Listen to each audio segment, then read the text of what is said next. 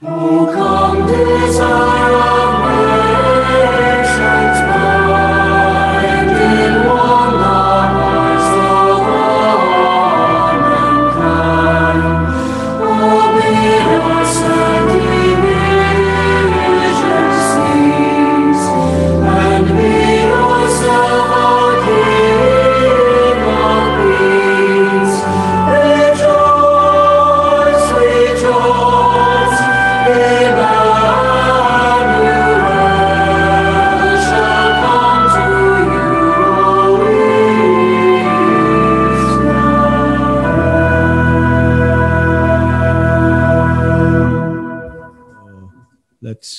the reading.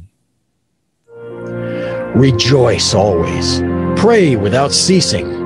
Give thanks in all circumstances, for this is the will of God in Christ Jesus for you. Do not quench the Spirit. Do not despise prophecies, but test everything. Hold fast what is good. Abstain from every form of evil. Now, May the God of peace himself sanctify you completely, and may your whole spirit and soul and body be kept blameless at the coming of our Lord Jesus Christ.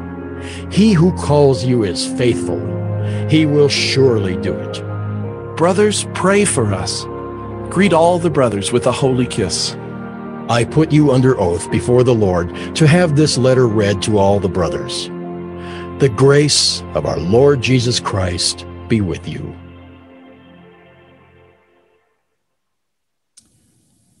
Okay, so my extra verses, no, I did not include it here because the text is just from verses 16 to 24. But uh, yeah, that's uh, the epistle reading for the third Sunday. And notice na yung theme ng third Sunday is in the text. The first, very first verse, no, rejoice always. And that's the theme for the third Sunday of Advent. And so we take a break from the gospel lesson. And if you're wondering kung ano yung gospel lesson, it's John 1, chapter 1, verses 6 and 19 to 28. And pareho lang ito sa uh, gospel lesson last week. No, it talks about the forerunner of Jesus, uh, who is John the Baptist. So kaya pinili ko na this afternoon, dito muna tayo sa epistle. Epistle reading, which is Thessalonians. And that's First Thessalonians chapter 5 and uh, if you're familiar with the books of uh, the first and the second letter of Paul to the Thessalonians, uh, ito yung last chapter sa First Thessalonians. No, there are only five. And ito yung last. And this was Paul's first letter to the Christians who were living in Thessalonica at that time. And ang Thessalonica uh, sa panahon na yon is a city in Greece. Okay, so mga Gentiles na ito. But also at the same time, ang sinulatan is Christians na, yung mga Christians. So nag-spread out na yung Christianity and Paul was writing to the Christians there. And um, marami ang themes ng Thessalonians. Actually, a very uh, beautiful epistle. And I think na-share ko na ito sa inyo sa uh, sa group page, yung mga readings natin, audio readings. No, yung te- first and second Thessalonians tapos na yata. Um, So, pero babalikan natin lahat yun. Ano, I will compile it some, uh, somewhere para mas madali nyo. When you're driving, pwede nyo pakinggan. But um, First Thessalonians has a lot of themes. The first is Thanksgiving. Chapter 1, andyan yung Thanksgiving. Uh, Paul was thanking God for the faith that he has seen among the Christians in Thessalonica. And also he's talking about the continued persecution that was happening in the church, no, that was being uh, excuse me, um, yung nangyayari, yung ginagawa sa simbahan doon sa Thessalonica. And also, uh, he was talking about the hope that they have in Christ. He was talking about rapture. Nandyan, nandito to bet, ano, yung rapture, 1 Thessalonians 4.17. So the word rapture is there, okay? Uh, but it does not mean what the other you know, groups teach na magmi-meet up. So iba yung ibig sabihin dito. The rapture is nandyan, yes, nandyan yung word na rapture. But it talks about the resurrection, the resurrection of the church no in the last days. So it also talks about yung kung ano yung mangyayari in the last days. And here, itong chapter 5, in the last chapter, he was reminding them of the suddenness of the coming of our Lord Jesus.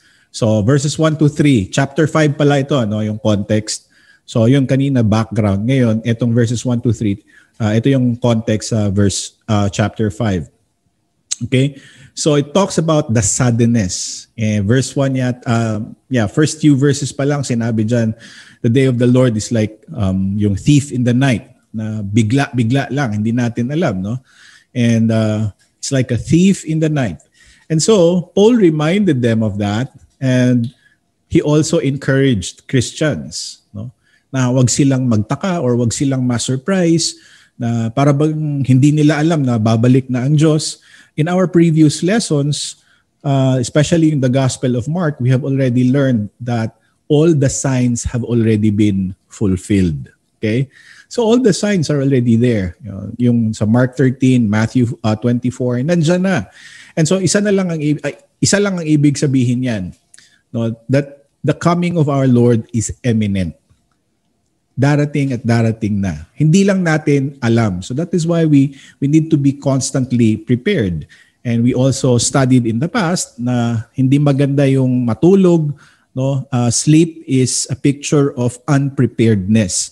So nandun yung emphasis to be prepared, uh, not just um, in in our duties as Christians but also to to be strengthened in our faith no sa to be in the word to be found in the Word. And dito, in verses 4 to 15, sinabi ni San Pablo na, Let us not sleep as others do, but let us watch and be sober. So mag magbantay, no? Magbantay tayo parati, hindi yung patulog-tulog lang sa pansitan na okay, wala, walang pakialam, parang parang forever ang mundo. Walang forever dito sa mundo um, ang forever wala dito. The eternal life is is in heaven. So, um, yun ang dapat nating tandaan. And bilang mga Kristiyano, uh, pinaalala ni San Pablo yung security nila or sa atin pa yung ano ba yung kasiguraduhan ko bilang Kristiyano no, na ako'y mapunta sa langit. So, ako'y na nandiyan ma will be found in in the word or will be found in Christ. So hindi sa atin 'yun. We, we, hindi sa atin, hindi tayong may gawa nun, but it's a promise that God gives to us, no? So 'yun ang security natin, the word and the promise of God for us, not our efforts, not our striving, not our own preparations, but the Lord's keeping of us, the Lord's preservation of us. And so Paul reminds them that these Christians who were facing persecution at that time, and you know we can relate to that. Wala namang persecution sa atin ngayon, but we go through um, many different kinds of trials and challenges in our lives. Um, Paul also reminds us, and the Word of God tells us that we should not be perplexed. We should not be confused. We should not be parang kung sa Cebuano pa, magkadiin-diin, magkaasa-asa, no? magka. Because we are not um, in darkness. Okay? We are sons of the day and not of the night. And tong verses 4 to 15, ito yung mga exhortations, no? So mga encouragement or commands, imperatives ni ni San Pablo. Sabi niya, dapat self-alert, uh, be alert kayo and self-controlled Uh, in verse 8, sinabi niya, put on faith, love, and hope. No? All these are commands. And uh, pinaalalahanan ni San Pablo sila na you're appointed to receive salvation. So naka naka-reserve na sa inyo 'yan. And then if if this is so, therefore encourage one another, love your leaders and love one another. No, so these were the exhortations. So itong Thessalonians was a book of um, commands. No? While you are waiting for the Lord, ito yung gagawin ninyo. And the closing verses, which is our text this uh, afternoon, ito yung kagustuhan ng Diyos para sa mga buhay nila. This is the will of God for the Thessalonian Christians. And in these verses, um, Paul gives them some very important duties. No, above these exhortations na makita natin dito, No, love one another, love your leaders.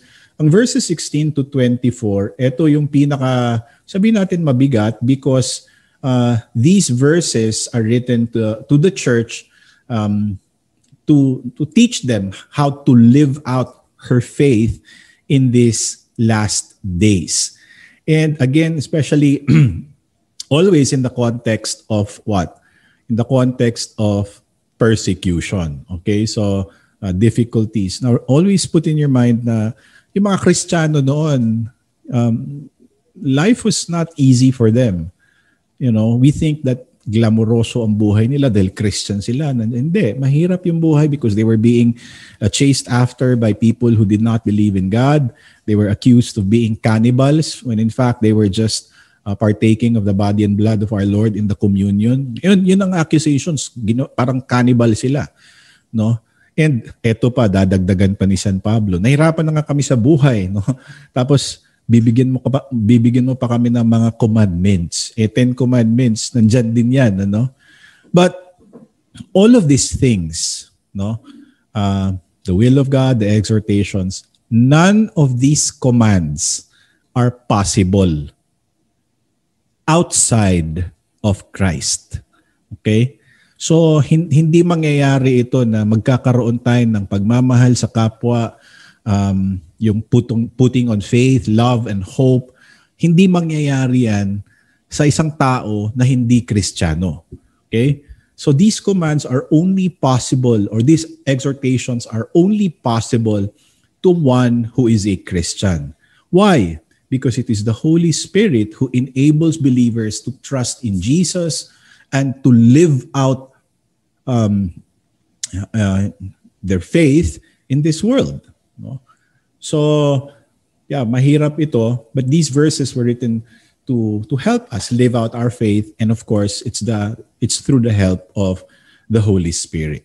Okay, so yan ang initial um, context natin, yan ang background uh, we have already heard. So let's go to the first three verses. Okay? And um, dito, well, ito yung ano eh, pang pang ano to, pang Sunday school pang memory verse. I think we're familiar with this. Uh, Rejoice always, verse 17, pray without ceasing, and 18, give thanks in all circumstances, for this is the will of God in Christ Jesus for you. So for the first three verses, we will split it into three, no? Three discussions. Ang first is yung verse 16. And sinabi dyan, rejoice always. Pantote kairete.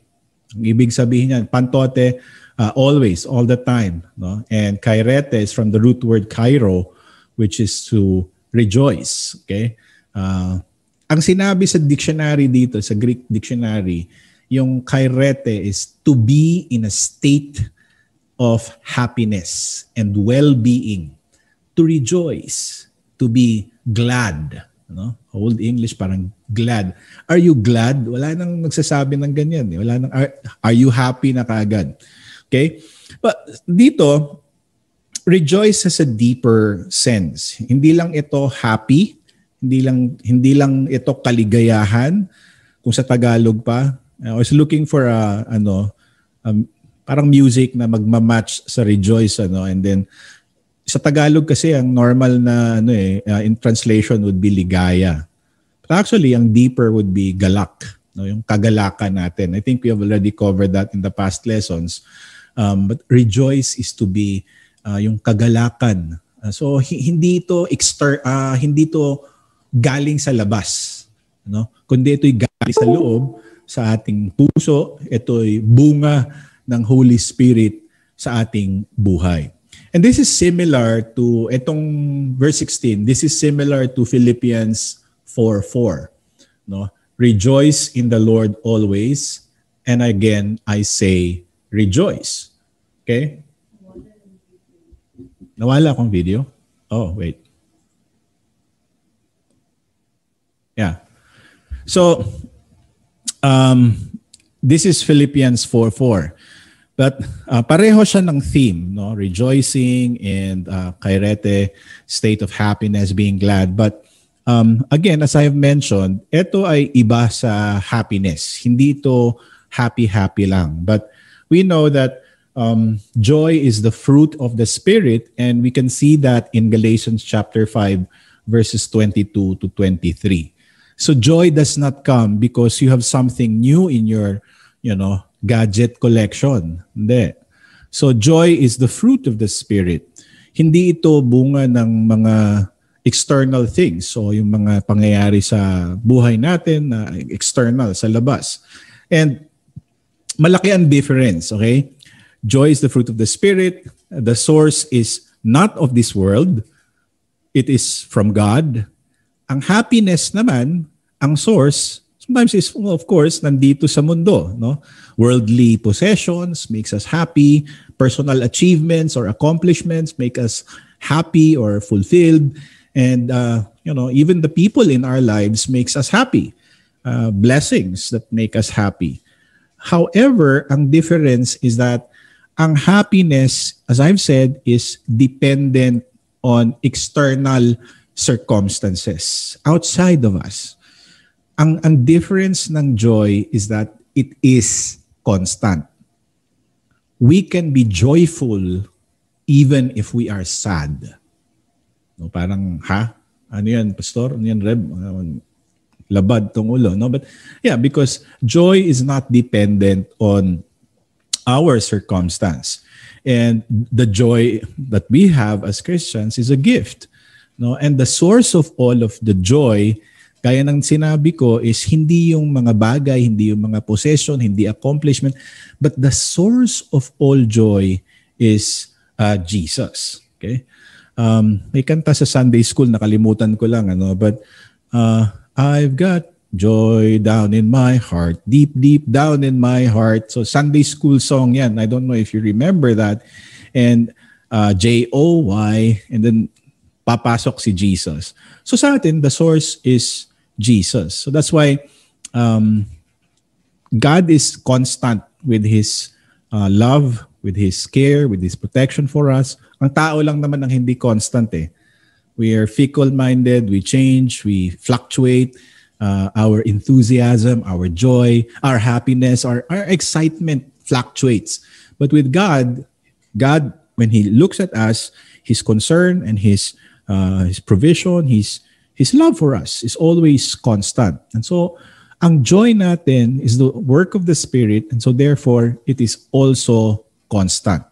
And this joy that God has given us allows us to navigate the difficult situations in our lives. Okay? So it helps us to navigate um, times in our life when there is no happiness, when there is a lot of discouraging news that we hear, when there are things that happen to us and our loved ones. No? And joy can sustain us in all of these things in all of the trials that can happen in our lives. And again, ang Holy Spirit ang nagsusustain nito sa ating mga buhay. So we can be joyful even when we are not happy.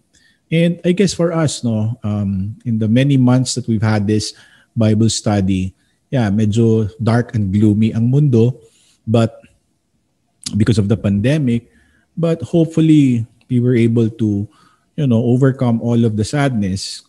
Kung iba siguro, wala na na kung ano nang nangyari. But, you know, kahit alam natin na mahirap, andyan sa puso natin, sa kaloob-looban natin, na nandyan yung galak na bigay ng Diyos. We can still be joyful and be thankful also. Okay? So happiness is more of a state of mind and while joy is rooted in Christ in our faith in the Lord Jesus. So, yeah, we can be in the the valleys of life, uh, my my highs, my lows. We have heartaches, we have injustice, we have sorrow, we have pain. You know, just think about, you know, looking back past year. Sino ba sa inyo hindi dumaan ng mga problema this this past year? Wala rin, wala namang problema, pandemic lang. Siguro tayong lahat meron, but in in those times, it was God who sustained us. We can still be joyful uh, in the midst. So yung joyful, hindi yung mukha na nakikita natin sa kaligayahan na nandito sa mundo, na fleeting, na madali lang mawala. No? but it's coming from the Holy Spirit. Okay, so that is joy. And the number one reason to be joyful is, well, the birth of our Lord. Um, excuse me. Um, sabi dito, fear not, for behold, I bring you good news of great joy that will be for all the people. For unto you is born this day in the city of David a Savior who is Christ the Lord. Okay, that's Luke chapter 2, verse 10 to 11. And ito yung pinaka reason bakit tayo ay um, um, magsadya, no? That we rejoice this season of Christmas. Uh, the reason to be joyful is because our Lord has come into this world, has been born in a manger, and has come to save us. And if you are following the page or the group page, nandun yung post ko, yung tungkol sa sinabi ni Luther. Sinabi ni Luther, the little word unto you should make us glad. No? Sabi dito, for unto you is born this day. Yung words daw na unto you lang should give us so much joy and happiness. Kasi bakit? Para kanino ba daw na naging tao ng ating Panginoong Jesus? Para ba sa mga anghel? Hindi. The angels don't have a need for Jesus becoming man or the second person becoming man, the second person of the Trinity. No? The devil does not want him, in fact. You know, so the devil has no need of him, but we need Christ to be born of a virgin to become a man. No? For us, for unto you is born this day in the city of David a Savior who is Christ the Lord. So, um, for, further Luther says that yung unto you nga daw, for unto you, this is your gift. No? We need Him. And sabi niya, write the words unto you into your hearts. Uh, sabi niya, letters of fire into our hearts. And should welcome the Savior's birth most joyfully. No? Sabi nga doon sa post, sa quote niya, ang ating mga puso daw ay napakaliit. No? Our hearts are not enough to comprehend nor apprehend the joy that has been given. So hindi hindi um, hindi sufficient kahit yung buong buhay natin that we rejoice in the birth of our Lord, kulang pa daw yun to express the kind of joy that has been given us. And in the New Testament, eto, ang dami, no? The, the reasons to be joyful, ang dami. Uh, daming word na joyful. And I, um, yeah, well, nandito si Mary and not include the passages pala. I'm sorry. Yung mga passages in Luke chapter 1 verse 14, yung pinaalam ng angel, um, yung birth ni ni Jesus kay Mary, no? May joy 'yon. Yung response ni Elizabeth kay Mary, andun pa rin 'yon. Uh, may joy in the Magnificat. Magnificat yung awit ni Maria. No? My soul magnifies the Lord and my spirit rejoices in God my Savior. So that's the Magnificat. Uh, that's in Luke 1:47. So nandyan, puro joy, joy. And um, the uh, Magi, yung wise men who came to visit Jesus, no, they, they rejoiced with exceedingly great joy. So, uh, this is a season of rejoicing. No? Um, sabi pa nga ni, ano eh, may kanta yata sa Pasko nun, I think it's Andy Williams, no? yung, yung Christmas carol or Christmas song na sinabi, It's the most wonderful time of the year. So there is rejoicing, gaudete. But sadly, um, the world that we live in rejoices in this season uh, sometimes for the wrong reasons. We rejoice because of the 12-12 of Lazada. We can buy, you know, gadgets that are way cheaper. We rejoice because of all the other things, the lights, the decorations. But as Christians, it is important for us to really just have a laser focus on the real reason for our celebration. the real reason why we can rejoice uh, so that we will not be depressed this Christmas. Kasi we'll get depressed kasi wala akong ganito, lang pang ano. But if we understand the real reason for Christmas, hindi mahirap. And uh, this third Sunday is the reason um, it's good to to focus on the reason why we rejoice. Know, si San Pablo, sinabi niya sa mga Thessalonian Christians, rejoice always. Hindi lang niya sinabi na, okay, uh, rejoice.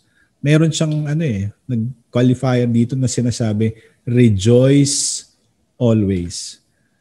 So, eto ang mahirap. No? It's very difficult because eto na yung mga tanong. No?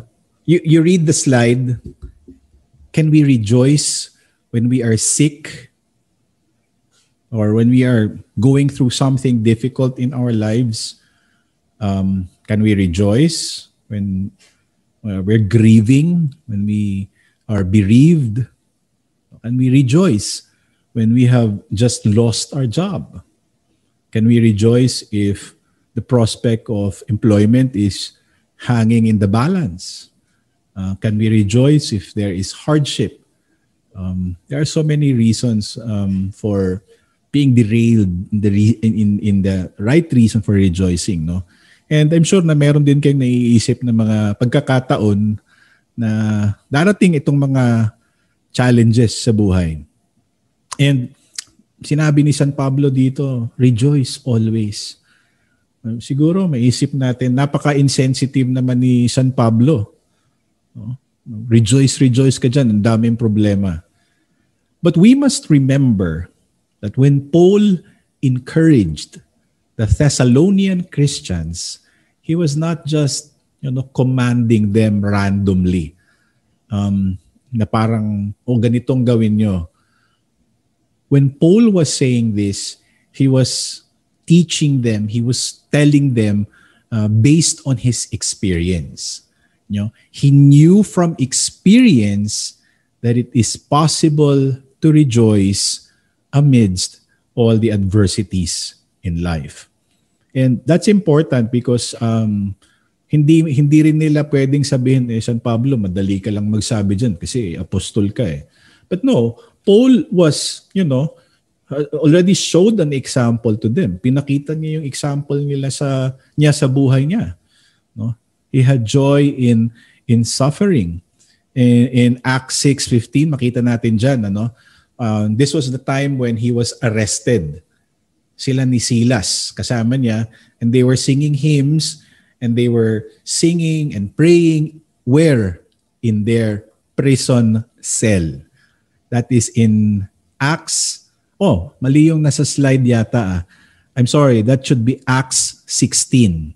No? That should be Acts 16, um, 15 to 25. Hindi ko na nasali, pero nandun pa rin yan. Okay? And also in Philippians, itong book of Philippians, ito yung libro ni San Pablo na sinasabing the most joyful book in the Bible. Kasi daming joy na nakasulat or rejoicing. And alam niyo ba kung saan sinulat ni San Pablo ito? In Philippians, in his letter to the Christians in Philippi, he was again in prison. Napakaiksi ng letter na ito, this epistle. And many times, he used the word joy, rejoice, uh, more than siguro ano, more than a dozen times. Uh, mga examples lang yung nakikita natin dyan. Philippians 1.4, uh, Philippians 1.18, 25, Philippians 2.2, Philippians 2.17, 18, and so on and so forth. No? So kung nakulong siya, um, yeah, there was the real possibility na talagang ma-execute siya. That he will be guilty, found guilty, and he will be executed. But he said to the Christians in Philippi, that's in chapter 2, verse 17 to 18. No, ito yung second na ano dito. Ito yung sinabi niya dyan. If I am poured out on the sacrifice and service of your faith, I rejoice and rejoice with you all. In the same way, you also rejoice and rejoice with me. Sinabi niya, if I am poured out on the sacrifice and service of your faith. So it was uh, ano, a poetic way of saying na kung ako ay makulong at ma, ma-execute na dahil sa aking pagsisilbi sa ebanghelyo at para sa pananampalataya nyo, okay lang. I will rejoice and I will rejoice with you all. And yeah, so it's one thing na for for reflection when I was in the seminary, a lot of the students were complaining and you know, sometimes pastors also complain and we also complain and kung isipin namin yung buhay ng mga apostoles compared ngayon, minsan kaartihan lang yung complaints namin eh. No? Or tayo bilang mga Kristiyano, no? Compared sa mga pinagdaanan nila, wala sa kalingkingan yung pinagdadaanan natin. Sila uh, on top of their day-to-day struggles and challenges in life, they were also being persecuted. No, si San Pablo, on top of his duties as an apostle, writing letters and teaching Bible studies, and nakakulong pa siya. No? And he was also under threat na ma-execute. But he understood no, what it means to be joyful in the midst of suffering. So this should give us an insight into what joy is. No? It should give us joy even now in the midst of this pandemic. No? Um, again, sinabi ko sa isang post doon sa, sa group, oh, the world is like Pharaoh. Takot siya sa plague, but hindi siya takot sa Diyos. Sa atin natatakot tayo sa, sa you know, mga pangyayari na nandito sa mundo, but we forget the comfort and the promise that we have as Christians. And we need to be constantly reminded of that. No? So that's why Paul was encouraging the Thessalonian Christians here because he knew firsthand no, kung ano yung mga paghihirap and um, yeah, he still was able to um, express that joy in the Lord. Kaya nagsabi natin kanina, um, ang, ang joy ng isang Kristiyano, ang galak ay hindi gawa-gawa ng tao, hindi ito resulta sa mga external na bagay, kundi ito ay galing sa ebanghelyo ng ating Panginoong Hesus, no? the salvation that we have in Christ Jesus. And also one thing, no, balikan natin ng konti. Sinabi dito, rejoice always. Okay? So, eh, yan na. Always. How can we um, um, rejoice all the time? Tayo, happy tayo, dependent on our uh, present circumstance. If everything is okay, well, yeah, I'm contented, I'm happy. If we're uncomfortable, we're uncomfortable or may mga problems, we cannot really be happy. No, so ang happiness natin is dependent in in our circumstances, uh, in things. No? Paul reminds us, rejoice always, and Philippians 4.4 tells us, where? where do we find reason, the reason for rejoicing? Sabi sa Philippians 4.4, rejoice in the Lord always. No? So we can be joyful always in our Lord Jesus. Hindi permanente ang buhay natin ngayon. No? Um, we don't know what will happen tomorrow. Um, we know what we have gone through in the past ng pinagdaanan natin. So nakita natin na highs and lows nga. And when I was younger, sabi ng nanay ko, of course, kwento lang ito, hindi wala namang basihan talaga. Hindi naman siya si Madam Auring ano. Pero sabi niya kasi pag umiiyak yung bata, 'di ba? Uh, or tawa ng tawa, sobrang saya, sobrang saya. Yung parang weird na na tuwang-tuwa siya, tawa ng tawa. Anong sasabihin natin? Pag ang bata, ano, grabe na yung OA na na happy-happy, sobrang tawa, sasabihin, oh, ang kapalit niyan is ano, yung iyak mo, grabe din. Di ba? Pero kung ikay umiiyak din na sobrang sobra, sasabihin din, huwag kang mag-alala, may sukli din yan. Kapalit niyan is what? Sobrang saya naman. So ang buhay ganyan. No? Hindi sa lahat ng panahon ay okay. And I think we've all know that already. We all know that reality bites. No? Reality is is hard. We do not live in a fairy tale. That's why fairy tales are only for children. But we should wean them out of that. should tell them of the realities of life. No? Kaya yung minsan yung mga millennials daw ngayon, yung mga kabataan, they don't know how to deal with the realities of life kasi they're all sheltered. No? Lahat nabibigyan ng ano star. Eh paano ang mundo hindi ganoon? No? Mahirap ang buhay sa mundo. You will face disappointment, you will have problems, hindi ka superhero or super superman na okay ang ano katawan natin hindi no and a lot of the children nowadays are so sheltered from that that nasashock sila na ganito pala yung buhay but that is the reality but in all of these things what we should focus on is on the joy the gift of the holy spirit that even in all of these things kahit ganyan ang buhay natin ay meron tayong kumbaga, mapagkukuhanan ng lakas.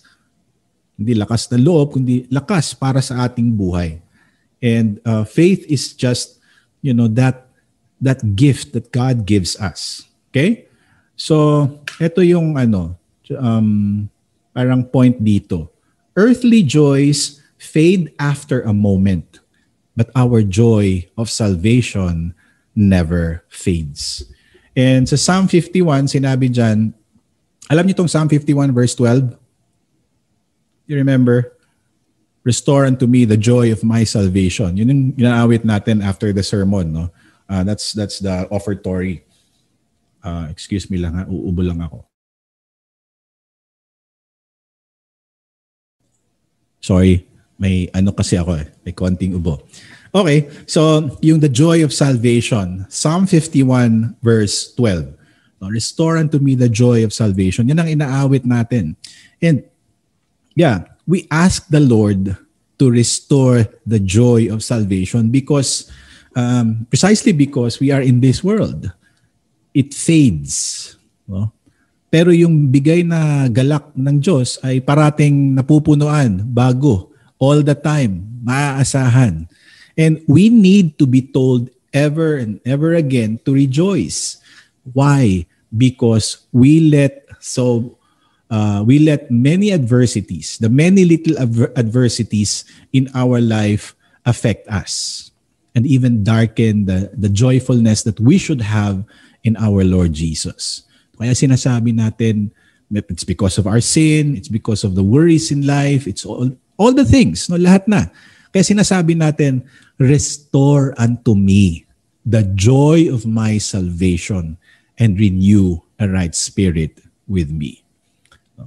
So that's why Paul can say, rejoice in the Lord always. And I say, rejoice. And I say it again, rejoice. So that's that's the first uh, command, the exhortation of Paul. That's uh, yun ang sinabi niya, rejoice always. Okay?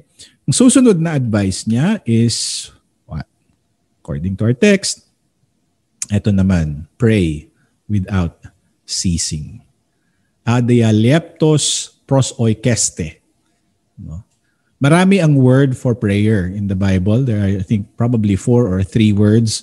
Uh, na-discuss na natin yung isa before, yung, tina, yung you remember yung Eucharistias? No?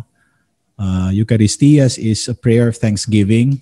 Uh, meron ding ano, Entoy Exis. Uh, it's a prayer for supplication. You ask God um, to supply you, to to give you the needs of your of your life. And then Aiteo, De Omay. So apat, maraming words for prayers. But etong ginamit dito, Adia Leptos. No? Um, here, um, oh, I mean sorry, pray without ceasing pala yung, pros oikeste pala yung uh, pray, word dito. The word pros oikeste is a general word that encompasses all kinds of prayer. So hindi lang thanksgiving prayer, hindi lang yung asking for help prayer, uh, asking for uh, healing prayer, hindi. This this pro okay, uh, pros oikeste prayer is you know general. Lahat na 'yan. It, it encapsulates all the forms of prayer, all the kinds of prayer. And ito ang sinasabi ni San Pablo ngayon na itong prayer na to should be unceasing in your life. Should be constant, no? Walang tigil. Kanunay, 24/7, every waking and sleeping moment we should be praying. Sabihin natin, ha? Eh, paano yan, pastor? Eh, kung matulog, eh, paano makapag-pray? Can we pray uh, without ceasing? Di ba? Sa atin, ilang beses ba tayo nagpe-pray sa isang araw? One, two, three. So at least hopefully minimum three. Ano? Kasi sa breakfast, sa lunch, sa ano, dinner. So hopefully hindi na, na hindi natin nakakalimutan na magdasal bago kumain. But eto bang ibig sabihin no na dapat minu-minuto we kneel in the corner and then we fold our hands and we pray. And then ito ba yung sinasabi ni San Pablo no? Kasi kung ganito mahirap. Ang prayers natin pa naman minsan ay parang ano automated. Automatic na Come, Lord Jesus, be our guest and let this gifts. Tapos ganyan, ganyan. O give thanks. O iki, ano, ganyan, no? Parang, parang ganyan na automatic sinasabi lang natin. And, of course, hindi lang yan ang ginagawa natin. Ano yan, Reb? Titira na lang kami sa cave. Doon na kami. Mag-monk na lang kami. Prayers. Yan ang trabaho ng mga monk, by the way. No? Nung panahon ng Middle Ages. They would pray and pray and pray. So, ganun na lang ba? Eh, marami kaming mga obligasyon There are many demands in life that require our attention. And we cannot possibly spend every moment of our waking hour in prayer. No? So this is kind of an impossibility, pastor. Napakahirap naman ito. No? Paano ba 'to? Pag sinabing pray without ceasing, talaga bang ano, literal na magdadasal tayo? Uh, ang ibig sabihin dito is to be in communion with God. No, yung ceaselessly, yung walang tigil na pag uh, dada, darasal, to be in communion with God. No? Yung the sense dito is yung the turning of your life to God. And last week, ano yung theme natin? Repentance. 180 degrees. Turning from sin into uh, hating sin and then turning back to God. So yun ang ibig sabihin ng communion. Praying, to pray without ceasing means to be in communion with God. Communion, to be one with God. No? Parang kasama natin parate ang Diyos sa ating buhay wherever we may be. So don't just think of prayer as kneeling your or kneeling on and folding your hands in prayer and closing your eyes. Yeah, that's the posture of prayer.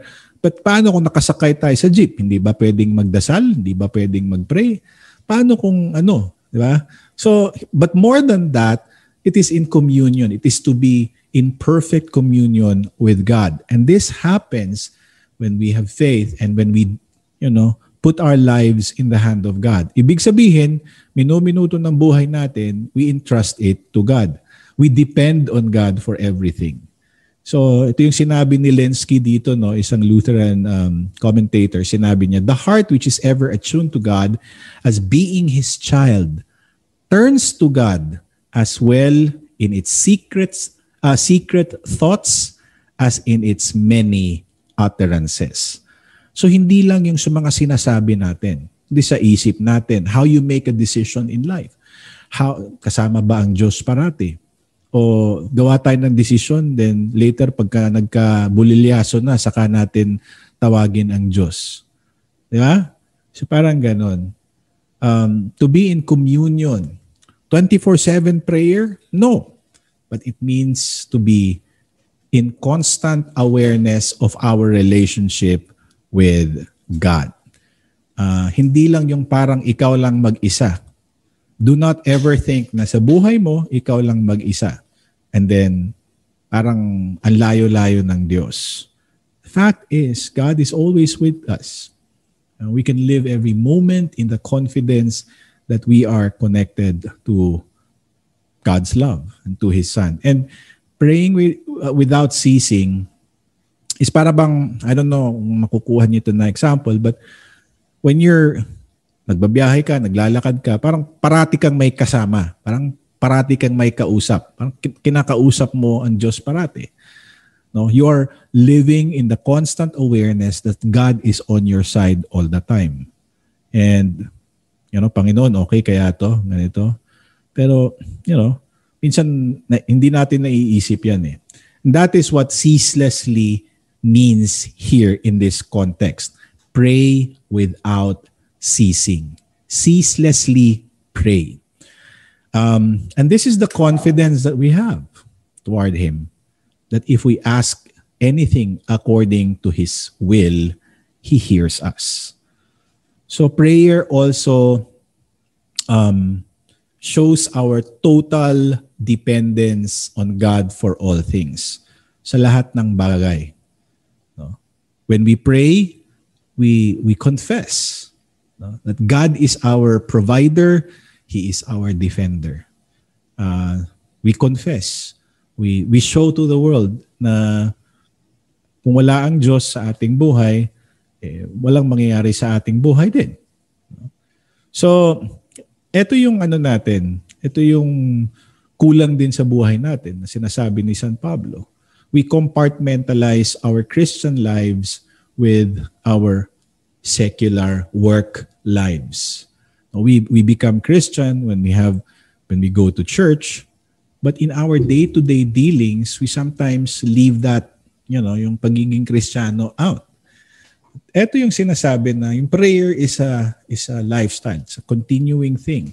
Hindi siya napuputol, nandyan parate ang Diyos, ang pakikipag-usap natin ay nandyan parate at ang confidence, ito yung sinasabi ni first ni John, Apostle John, no? This is the confidence that we have toward him. Yung confidence natin sa buhay natin bilang mga Kristiyano na nandyan nakikinig parate ang Diyos sa atin kahit sa anong sitwasyon, kahit sa napakasimple, napakaliit, and kahit hindi lang sa malalaki, kahit sa mga simpleng bahay, bagay, great and small. No? So I think as Christians, we already know na prayer is very important. Even that we take for granted. Um, the fact that we are able to call God our Father in heaven. No? So we can call God our Father in heaven. You will be thankful that you are able to call God our Father in heaven kung meron kayong problema. Kasi sino yung una niyong tatawagin? Dasal. But when times are okay, we tend to, you know, forget about that. Okay? So, there are many things in this world that stifle our prayer life. Yung nagpapaapekto, nagpapalimot sa atin, bakit napakahalaga ng ating pagdadasal, yung prayer ng ating mga buhay. Okay? So, um, that's that's number two there. Um, mabilis ba? We have re- joyful, joy, and then prayer. And then the next is uh, in everything give thanks. Ito yung pangatlo, thanksgiving. No? I think it was yung three weeks ago when Lalay asked the question, ano ba yung ibig sabihin ng kanta na when I worry and I can't sleep, I count my blessings instead of sheep. No? So, yung counting of sheep, it's supposed to help us go to sleep. No? Pero sabi nung nagkanta, si Ray Conniff, sabi niya, when I worry, instead of uh, counting sheep, na nag- supposedly nag, nagtutu, tumutulong sa kanya na makatulog, hindi yun ang ginagawa niya. Ano na lang, he counts his blessings. And yeah, in everything, give thanks. In life, we worry a lot, but we can entrust everything to God and begin to count our blessing. Parang napakasimple lang ano. Thank you, Lord. Give thanks. May kanta pa si Don Moen, give thanks with a grateful heart. So may emphasis pa. No, give thanks with a grateful heart. Meron bang giving thanks na walang gratefulness? Parang redundant, no? Give thanks with a grateful heart. Can you say, give thanks with an ungrateful heart? Parang baluktot yon, pangit. So when you give thanks, It's always coming from a grateful heart. But if your heart is full of worry, how can you give thanks? No? And gaya ng nasabi ko, parang madali lang. Parang madali lang tong in everything give thanks. But you know what? This is an exercise that we Christians should, you know, like do with practice. And we should even write the things that we should be thankful for. Even the smallest things. Kasi, yeah, napakaganda in everything give thanks. Pang Bible verse. But remember, sinabi dito in everything. Hindi lang ano, hindi lang in good things. No? But it says here in everything give thanks. No? Una, mahirap na nga magpasalamat sa Diyos eh. Tinuturo pa sa atin yan kasi hindi natural sa atin na magpasalamat. Ba yung mga bata, we teach our children to to um, say thank you when tina- may, may natanggap. Tinuturo yan. Bakit? Hindi natural sa tao yan na magpasalamat. Because of our sins. We are ungrateful. No? Um, kakalimutan. We think we we deserve it. We think uh, I I you know I deserve that. I have you know parang feeling natin ano tayo ano bang tawag diyan? parang privileged. Hindi.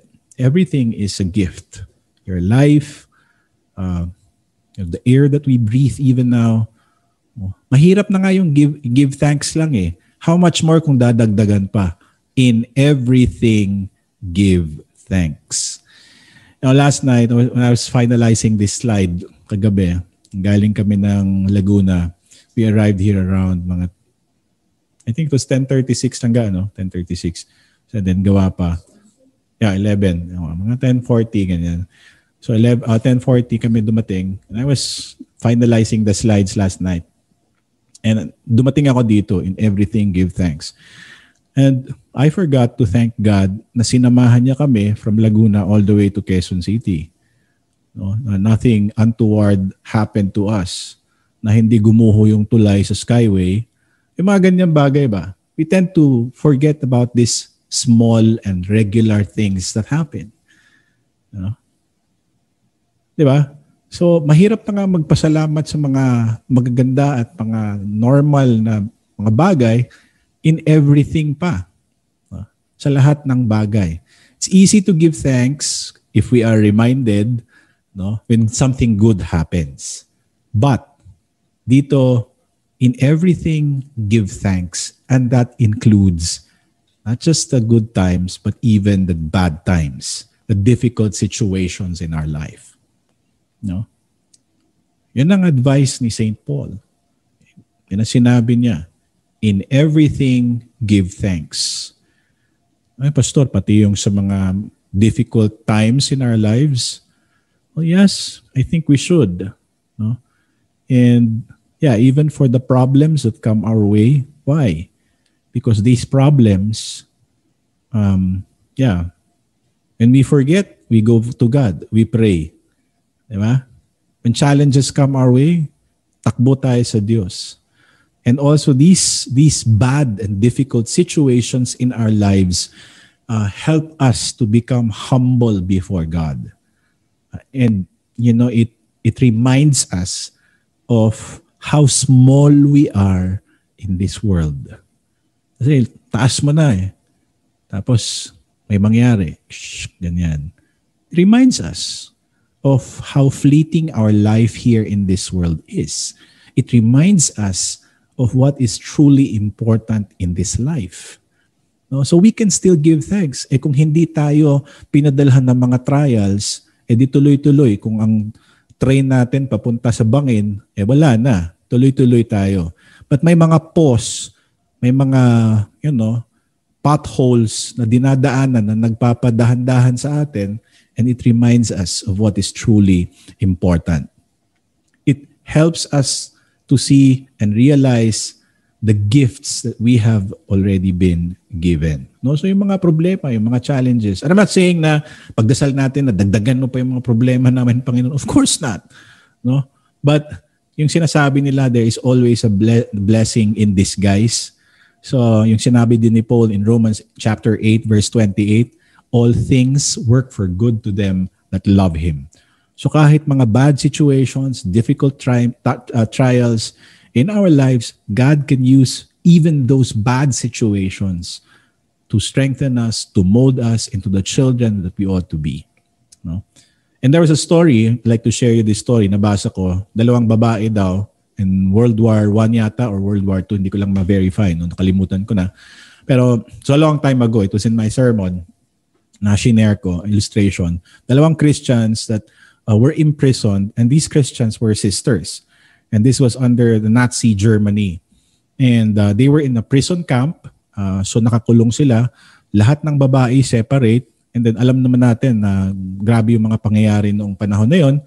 And you know, um syempre malungkot. Uh, they they only had each other. Uh, magkapatid sila, sisters, and they had the Bible that they were able to share with one another. And kung nakita yung Bible, baka kunin pa. So what they did was, in their prayers, they thanked the Lord na nandyan may Bible sila and then nandyan yung kapatid niya. Nagsusuportahan sila. But also, yung situation nila is very difficult. Ang dami nilang garapata, daming tick, no? yung, yung kuto na malalaki. Uh, sa prison camp na yon daming kuto. At yung buhok nila, yung tenga nila, yung katawan nila punong-puno ng mga kuto daw. No? So they could not, hindi niya makita yung rason kung bakit magpasalamat sila sa Diyos sa garapata. But later they learned na sa prison camp na yon, yung mga guards usually ginagahasa yung mga babaeng nakulong, yung mga nakapreso doon. Daming mga babae sa ibang ano tent, sa ibang prison cell na ginahasa. Pero sila sa selda na yon, sa section na yon, dahil marami silang mga kuto, ay hindi sila ginahasa ng mga guards. So it was sort of a blessing in disguise. And um, yeah, it's a story. It's a real story by the way. I forgot si, si Cory Ten Boom yata yung babae dito. Pero sa atin, you know, we can relate to that kind of situations in our lives. There was a man who um, hindi siya, ang tawag nito, hindi siya pinaprosper ng Diyos. Bakit? Kasi kung pinaprosper siya sa trabaho niya, sa work niya, eh lalaki yung ulo niya and then he will lose his way. So hindi siya pinalago. Talagang dyan lang to keep him humble. So there are many things, there are mga moments sa ating buhay na parang ganyan. And that is why in everything, we should give thanks. Sa lahat ng bagay. Hindi lang sa mga bagay na um, namangha tayo dahil grabe ang binigay ng Diyos sa akin. Hindi lang sa mga malalaking bagay, kundi sa lahat ng bagay, maliliit, at even the mga bagay na ayaw natin. No? Kaya uh, in everything, uh, give thanks to the Lord. So Paul tells us that this is an important aspect of the Christian life because this is the rhythm of, of faith. No, ito yung rhythm ng buhay kristyano. Nabigyan tayo ng grasya ng Diyos at ano ang resulta nito? It results in a grateful heart. No? grace uh, begets a grateful heart. Grace, the grace of Jesus in our lives results a grateful attitude. Sa lahat ng bagay, mas madali tayong nagpapasalamat dahil alam natin na lahat naman ito ay bigay ng Diyos. Lahat naman ito ay galing sa kanyang mga kamay. At hindi naman natin parang, I deserve this, this is ano, no? And even in our trials, um, sinabi ni Apostol Tiago, no, si James. James reminds us to rejoice even in trials. In James chapter 1, uh, sinabi niya, My brothers, when you meet trials of all kinds, remember and know that the testing of your faith produces steadfastness. And let steadfastness in the faith have its full effect so that you may be perfect and complete, lacking in nothing. Okay, so even the most difficult moments of our lives, So God allows evil things to happen even to Christians. You know, to chasten them, to discipline them, to humble us, to to bring us back to the right perspective. Kasi madali tayong ma ano eh, madali tayong madiskaril, no? Dali tayong makalimot. Kaya pak pinapalo, pinaano, madali tayong makalimot. So these things happen. And so we give thanks to God even for these things. And this is the will of God for us to rejoice always, to rejoice in Him, to pray to Him, to be in communion with Him, and to give thanks in everything. No? So ang overarching ano dito is to rejoice in the Lord. Rejoice, pray, give thanks. Bakit? Bakit kailangan natin gawin ito? Because this is the will of God in Christ Jesus toward you. Okay? Rejoice always, pray without ceasing, give thanks. So ito yung ano, um, pinakabuod ng text, no? It instructs us about God's will. Ito yung kagustuhan ng Diyos para sa ating mga buhay. For this is the will of God in Christ Jesus towards you. And as I have said kanina, mahirap to. None of these commands are possible outside of Christ. The Holy Spirit helps us though, that enables us to trust in Jesus and to live these things in our lives. Kaya nga yung rejoicing, hindi atin yan. Galing yan sa Holy Spirit. But we can rejoice because the Holy Spirit has already worked in our lives through the Word and the sacrament. That's why we can pray because, you know, we know that our Father in heaven listens to us and hears our cries for help. No? There is that communion, there is that relationship. And our lives are lived in gratefulness because as Christians, we understand that everything that we have, you know, everything is passing in this world um, siguro matanda lang ako, no? tumatanda na lang, but you know, we, we gain that wisdom as we age. We understand that nothing is permanent in this world. And yesterday, before going to Laguna, we were passing by Forbes Park no, in BGC. And I did not tell Honey, pero nakita na nakita ko yung mga ano, yung mga um, bahay na nasa, yung mga unang bahay na nakikita mo. Hindi kami pumasok, pero dumaan lang kami. So, sa, sa BGC, dadaan ka doon eh. So may mga bahay doon, malalaking mga bahay, yung mga tipong mga mansion talaga sa 1970s.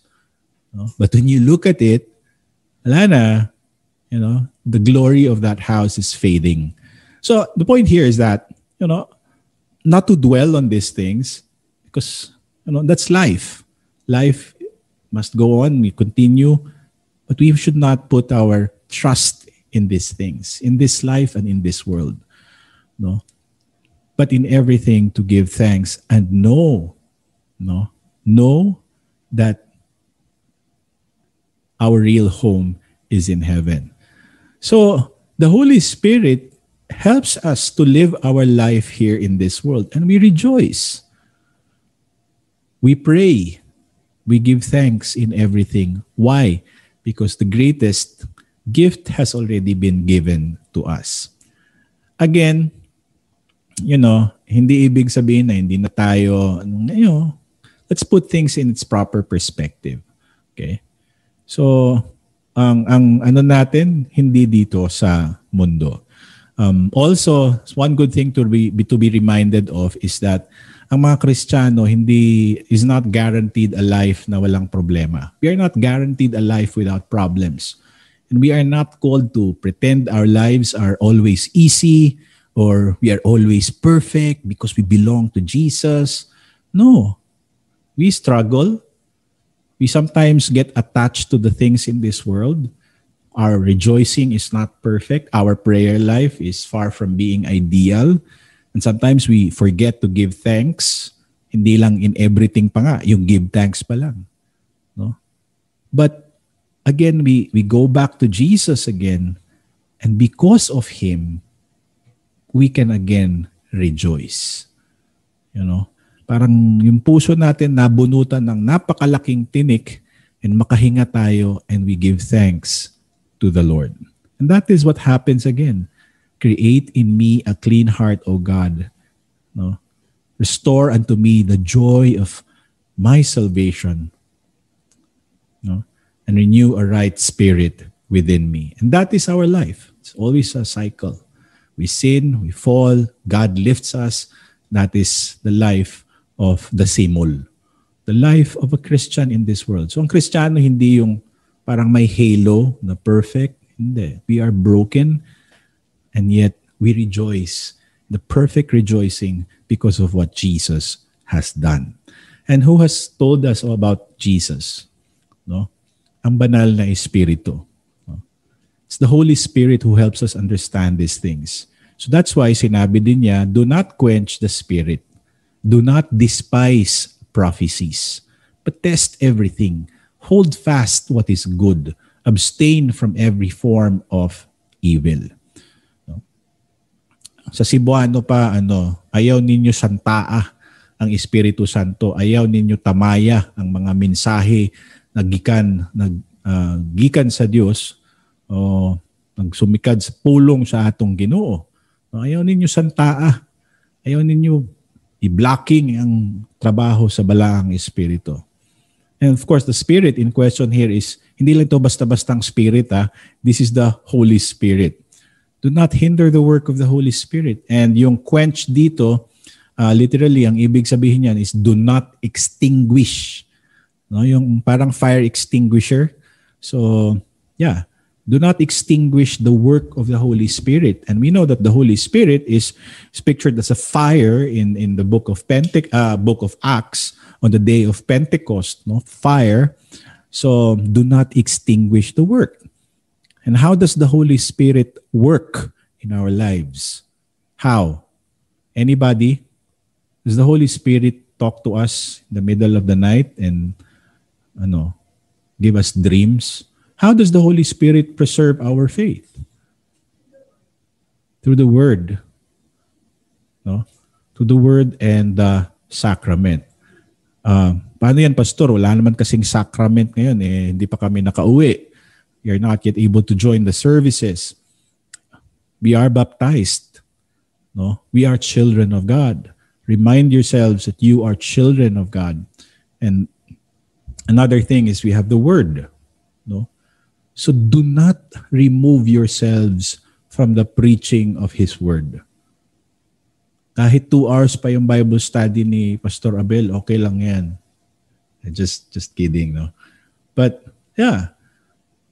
A lot of Lutherans complain, oh, we are not like them. We are not, bakit sila ganun?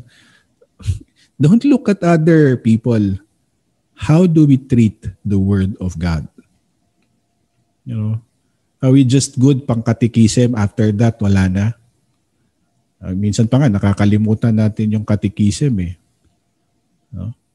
So, ito yung sinasabi. No? Do not extinguish the fire of the Holy Spirit. Do not extinguish the preaching and teaching of His Word. No? And I'm not, I don't want to moralize or, you know, like ganito, but example lang sa Bible study natin. We've been going at it for many months now. No, don't think na this is enough. Why? It never stops. It never stops. As long as we are here in this world, we should continue feeding and um, you know, like sinabi ni Jeremiah, eating the word of God. It never stops. Don't say, "Oh, well, I've I've done like a series of ano consecutive two months, then I'm done. Of course not. No, it never stops. And, you know, ito yung perspective, perspective lang ha, from coming from a pastor. We're studying here together. I'm not your pastor, but I'm a pastor. I'll give you a perspective sa mga pastor.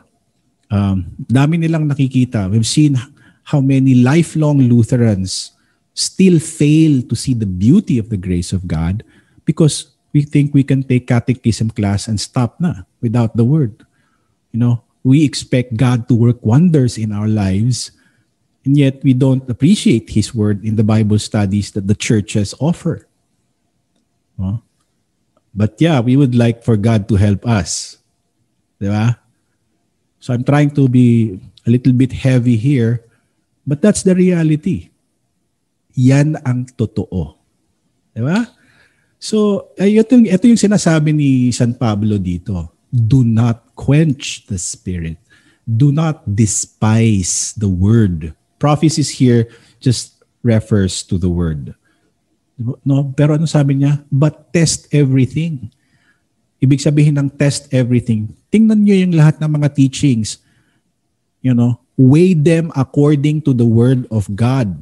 E paano natin ma-weigh, paano natin ma-test yung mga false teaching na naririnig-rinig natin if we are not proficient in the word? How do you know na tama yung sinasabi ko ngayon if you are not proficient of the word? That's why the word study continues.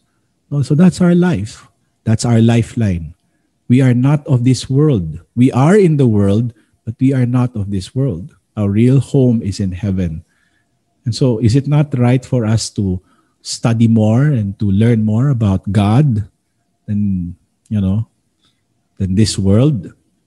So, sa third commandment in the catechism, sabi ni San Pablo, ani Luther, you know, uh, do not, ano pala, do not quench the spirit, do not despise the prophecy. So don't.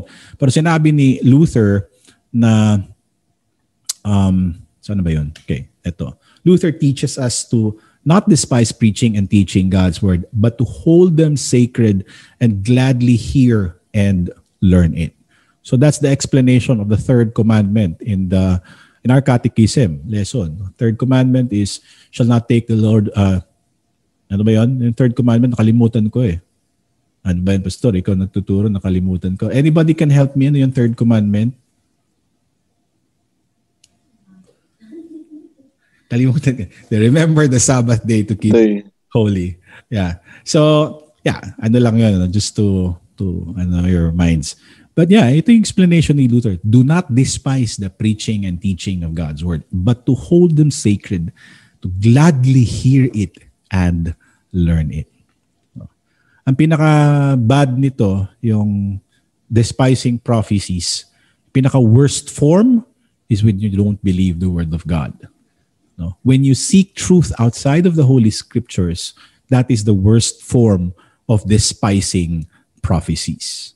When you follow false teachings that is not in conformity with the Scriptures, that is despising prophecies. No? So kailangan alam natin yung naturo sa atin, uh, salita ng Diyos so that we can test everything, hold fast to what is good and abstain from every form of every uh, evil. So test everything. Hold fast to what is good. And uh, dito yung Greek panta dokimatse, uh, yung test. No? Test everything. Everything is panta. Dokimatse is to prove or to test. Talagang testingin mo. Like testing silver or gold. Kailangan i-refine mo. Sure na testing tama ba ito? Hindi ba ito fake? No? And parang yung sa gold nga. How, how yung mga nagte-testing ng gold, they put it in fire. So ganun din ang pag-test natin sa lahat ng bagay, especially when it comes to teaching. How do we test everything? No? We test it by the word. So, yun ang sinasabi natin kanina, napakahalaga ng salita ng Diyos. You know, we and kung nakita natin kung ano yung tama at naituro sa atin na ito yung salita ng Diyos na nagbibigay buhay, ang gagawin natin? Pabayaan na natin? Ilagay lang sa tabi? Ano? We hold fast to what is good. Huwag mong pakawalan. Yung parang, you know, yun sa picture, it's the child holding fast to the finger of his father. Pero actually, we, we, we might think na tayo ang humahawak. Actually, it's God holding us. No? So hold on firmly. Hold fast to what is good. Paul's, Paul tells them to hold fast. Kat echo in Greek. Embrace it. In fact, another definition pa ng holding fast or kat echo is to seize it. No? Kunin mo, gawin mong sayo, huwag mong pakawalan. Kung maaari, itali mo, i-detain mo, i-restrain mo. Huwag mo nang pakawalan kung ano yung naituro at naibigay sa'yo na katotohanan. So whatever has been taught you after having been tested proven to be true, wag mo nang pakawalan. And if you hold fast to what is true, ano ang opposite nun? Anong gagawin mo sa mga peke? Itago mo din sabay-sabay? Itago mo pa rin ba? Hindi. Ngayon na alam mo na ang nature ng katotohanan that you are holding fast to the word of life in the scripture, maniniwala pa ba tayo sa mga horoscope? Maniniwala pa rin ba tayo sa mga pamahiin, sa swerte, naka, na, napangiti si Hani. No, we hold fast to the truth. But we also, anong sabi, verse 22, we abstain from every form of evil. Ang evil dito, by the way, is not just the evil men, okay? Ang context dito is teaching. So abstain, itapon, no? iwanan yung lahat ng mga evil forms of teachings. Alam mo nang ang baha, lulusong ka pa din. Ano mangyayari sa sakyan mo? Di, di ba? Parang mga ganon. Tapos sasabihin natin, hindi, baka pwede.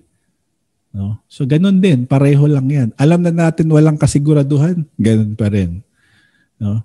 Avoid false teaching at all costs. E paano namin malaman? Sukatin mo or measure it against the Holy Scriptures. Kasi alam nyo, kahit maganda pakinggan, politically correct or popular, marami ang mga tao na gusto, but if it is contrary to the Word of God, iwasan. If it is contrary to the Word of God, abstain from it. So, the worst forms of wickedness or evil consists of yung mga perversions of the truth. Yun ang pinaka-worst. No? Yung pagbaluktot ng mga turo ng Diyos of spiritual lies. Yung pagbabaluktot ng mga commandments ng Diyos. Tulad ng sinabi ni ano um, ni Satanas doon sa Garden of Eden. No? Talaga bang sinabi ng Diyos na hindi pwedeng kainin tong prutas dito? Hindi, pag kinain nyo to, magiging katulad kayo sa Diyos. Diba? Ganon. That is the worst form of evil and wickedness, the perversion of the truth and giving out spiritual lies. So ito ang mga bagay na iwasan natin. Test everything, hold fast what is good, and abstain from every form of evil. And while we are struggling with all of these things in our lives, no, eto na yon. God will also help us. God will help us May the God of peace himself sanctify you completely, and may your whole spirit and soul and body be kept blameless at the coming of our Lord Jesus. Now, isang verse lang to but we'll take it down into two sections. First part is ito, no? May the God of peace sanctify you completely. Okay? Ito, kunin natin tong word na sanctify you completely. Alam na natin yung God of peace. It's God, of course siya ang magsasanctify sa atin. Ano ibig sabihin ng sanctify? No? Sanctify in Greek is agiatso. And etong you, hindi lang isang tao to, kundi yung church, sanctify you, yung Thessalonian Christians and the whole Christian church. Ano daw? Half, uh, one-fourth, o 75%? Hindi. Sanctify you completely. No? Holoteles in Greek pa ibig sabihin nito, Pastor? Nandyan na naman yung mga ibang klaseng letters.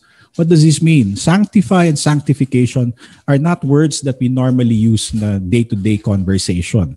But the word agiatso, etong sanctify, ibig sabihin dito, make holy. No? To make you holy. To make you a saint of God. So who sanctifies us? Tayo ba? Hindi. By our actions? Hindi It is God who sanctifies us. Ano ba? 50-50? 50 sa akin, 50 sa Diyos? Hindi. Sanctifies you holoteles. Agiatso holoteles completely. And this is the work of the Holy Spirit in us. Absolutely perfect. No? Pero ano bang ibig sabihin yan, Pastor? Practically. sa buhay natin. Ibig sabihin ba, may pakpak na ako, may halo ako, lilipad ako, hindi na ako magkasala? No, hindi. What does it mean when we say God is sanctifying us? It means that God will help us to live as holy people, set apart to live for a specific purpose. Um, nahihirapan tayo. Kung sa ating sarili lang, mahirap. We look at our life, I cannot possibly do it kahit ako. No? Yung mga sinabi kanina, gawin, rejoice, give thanks, uh, test everything, mahirap. My thoughts, my actions, my priorities, alam ko. No? At I cannot possibly do it. Ang masasabi lang natin is what? Patawarin niyo po kami, Panginoon. We can only say, Lord, have mercy. Lord, forgive us. We cannot pretend to, to be that holy, holy person, presence of God. Remember, sanctification is not only doing good works. That's just part of it. But sanctification is being preserved in the faith. God helping us to live our lives as Christians. No? Yeah, hindi perfect. But it is God who sanctifies us. Kaya nga ang pagtingin ng Ama, our Father in heaven sa atin, is perfect. Why? Because we are sanctified. Tinakpan tayo ni Jesus. So Jesus is the perfect one. But we are connected to Jesus by faith in our baptism. So we are sanctified completely. No? So God will sanctify our thoughts. God will sanctify our words, our motives, our hearts. Ay naku Reb, ano ba yan? Ang hirap pala. Hindi ako ganun eh. And that is why we bow again to the Lord and ask that He renew us constantly. E paano yun, Reb? Next week, ganun na naman ako. Kaya nga, sabi ni San Pablo, no, what a wretched man I am. Ganun din tayo. We get tired, but we can only rest in Jesus. I don't want to think evil thoughts about other people na, ah, yan ang promise ko sa iyo, Lord. Maya-maya, yun na, nag-isip na tayo. Sana mahulog tong, ano, ano ba tong mga to. Eh, Di ba? Ganun ang ano eh. So ang Christian, ganun. Wala tayong magagawa. Babalik na naman tayo. Patawarin niyo po kami, Panginoon. Ay, nako, ganito. And that is why we need the word and the sacrament. That is why we love to go to church. Why? Because I need to hear the word of forgiveness. I need to partake of the body and blood of Jesus. Kasi I'm weak. You know? And itong sinasabi sa 23, God Himself, the God of peace Himself, sanctify you completely and make your whole spirit, uh, uh, eto, sanctify you completely and then what? Next, may your whole spirit and soul and body be kept blameless at the coming of our Lord Jesus. No? Grabe ang emphasis ni Paul dito. Spirit, soul, and body. Lahat na, pwede pa sabihin niya. Eh. Tapos ano yun? Be kept blameless at the coming of our Lord Jesus. Whole spirit. Ibig sabihin, uh, sa Greek yan, holokleros. Holoteles. No? Completely. No? The idea here is that everything like a Lego puzzle has come to get together and salvation is completed. Ang naging kompleto ito sa ating Panginoong Heso Kristo. Okay? So, hindi lang yung kaluluwa ang isi-save sa atin, kundi pati yung katawan natin. God saves everything. Complete. No? Hindi lang yung soul, hindi lang yung feeling ko, hindi lang yung emotions ko ang isi-save, kundi yung itong katawan ko na may ano uh, weakness. Body and soul will be completely saved. And this also talks about the refresh, uh, re- uh, resurrection. I'm sorry. No? So hindi lang spirituality ang ano Christianity. It is flesh and blood. It is body and soul. The resurrection of the dead and the life of the world to come. And when we are presented before Jesus in heaven, uh, in, in the last days, we will be blameless. Perfect. Because the recreation is holokleron. complete, whole. No? So, yeah, we struggle with so many things. To mga challenge, mga command, do not quench the spirit, the Bible study. Ito, in everything give thanks, hindi ako masyado. No? But then, God helps us. He's the one, verse 23, helps us to be able to do these things. He sanctifies us. He's the one that gives us the strength. And makakasigurado ba tayo dito? Ano Beth? Wave kung makakasigurado tayo nito.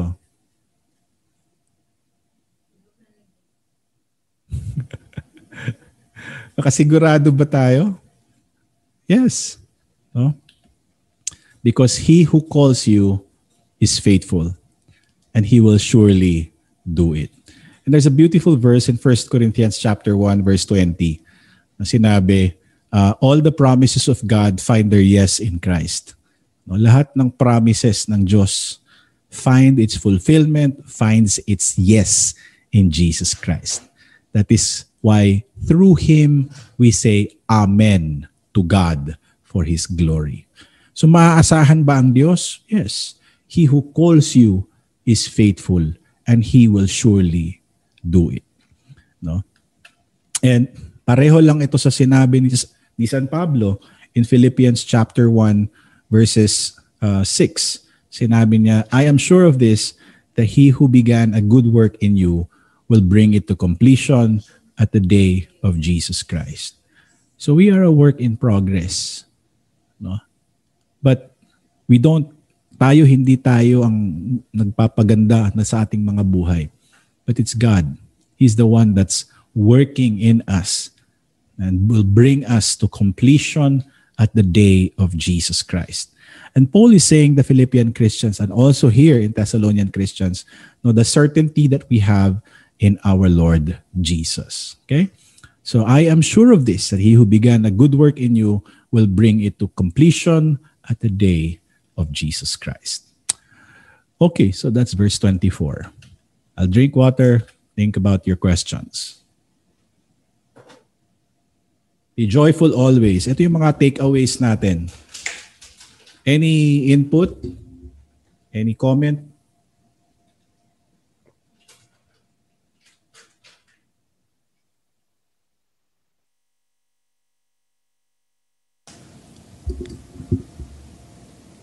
You know, be joyful always. It's ongoing. It's good for the the soul.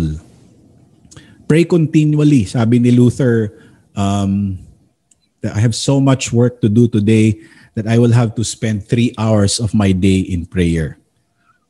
Sa atin, kung busy tayo, we barely have time to um, meditate, to pause, and to reflect, to listen to the Word of God, to read the Bible, to read the devotional material. You know, in this time, dami ng, ano, no? Find it in the internet. No? Nandyan. But it's pinadali na. Nandyan na lahat. But, you know, we still sometimes don't have time. But Luther says, you know, I have so much to do that I I cannot get on the day without first praying for three hours. Uh, nasa table talks niya yan. Sabihin siguro natin, pero pastor, yun na nga, no? Sometimes days are not bright and cheerful. Sometimes days are just gloomy and sad. Yeah, but that is, those are the days that we should focus on the joy that we have in Jesus. Those are the days that we should focus on praying. Those are the days that we should give thanks to God in all of circumstances, life circumstances. Sa mga panahon na mahirap magmaya, mag, magsadya, no? sa mga panahon na mahirap maging joyful, yun ang mga time na mas time team ang ating mga dalangin. Those days gives us reason to be thankful for prayer. Those times are the times that we should be thankful most in our lives because those are the times that bring us closer to God. In times that we are okay, it's very easy for us to fall and to, you know, forget.